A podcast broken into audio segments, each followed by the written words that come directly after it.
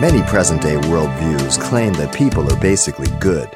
However, the Bible says quite the opposite. Jeremiah 17 reads that the heart is deceitful and desperately wicked. Coming up, Pastor Xavier Reese of Calvary Chapel, Pasadena reveals the simple truths on the true nature of man.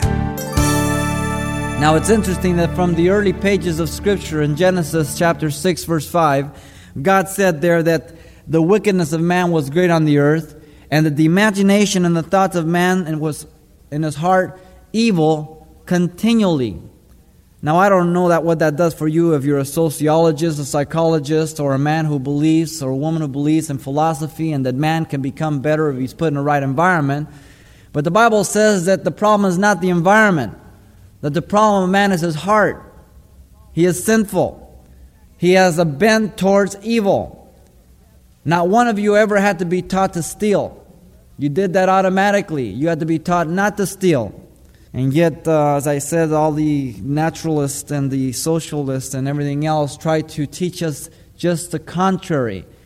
Now, even though we have come to Christ, each of us still have that old man. He doesn't rule our life, but he's still present. And so we are to lay him aside as an old garment, and that we're to put on the new man, the godly man, the man that is bound and ruled by the Spirit of God. Throughout Scripture, we are spoken about that sinful nature of man as well as the new nature of man. Our sin nature is never eradicated. Now, many have tried to teach in church history. There have always been groups that have tried to teach that once you come to Christ, you can't sin. You don't sin. But let me say to you that that does not bear up to our life. One day, a man came to Charles Spurgeon, and he told him he was speaking precisely on the subject of man is uh, still has a tendency to sin. And the man came up after the sermon and says, um, uh, "I don't agree with you. Since I've been born again, I have never sinned." He says, "That's interesting." He says, "Would you have lunch with me tomorrow?" He says, "Sure." So in the course of the lunch, they were sitting across each other at the table and they were speaking. And as Mr. Spurgeon was listening intently, he had his water, his glass of water in his hand, when all of a sudden, without any anticipation, he thrust the glass of water into the face of the man as he was speaking. The man just threw his chair back. He jumped up. He started getting in the flesh, man. And Mr. Spurgeon says, I knew he wasn't dead. He had only fainted.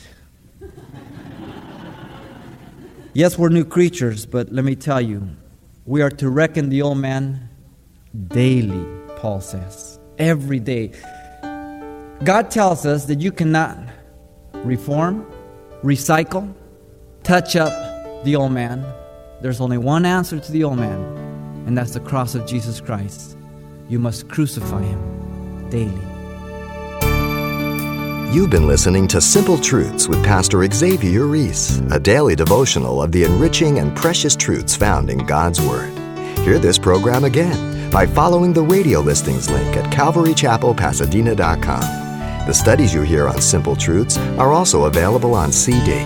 Give us a call at 800 651 8352 for information on how to receive a copy. Or log on to our website for announcements about other ministries at Calvary Chapel, Pasadena. It's all at calvarychapelpasadena.com. And join us next time for more simple truths.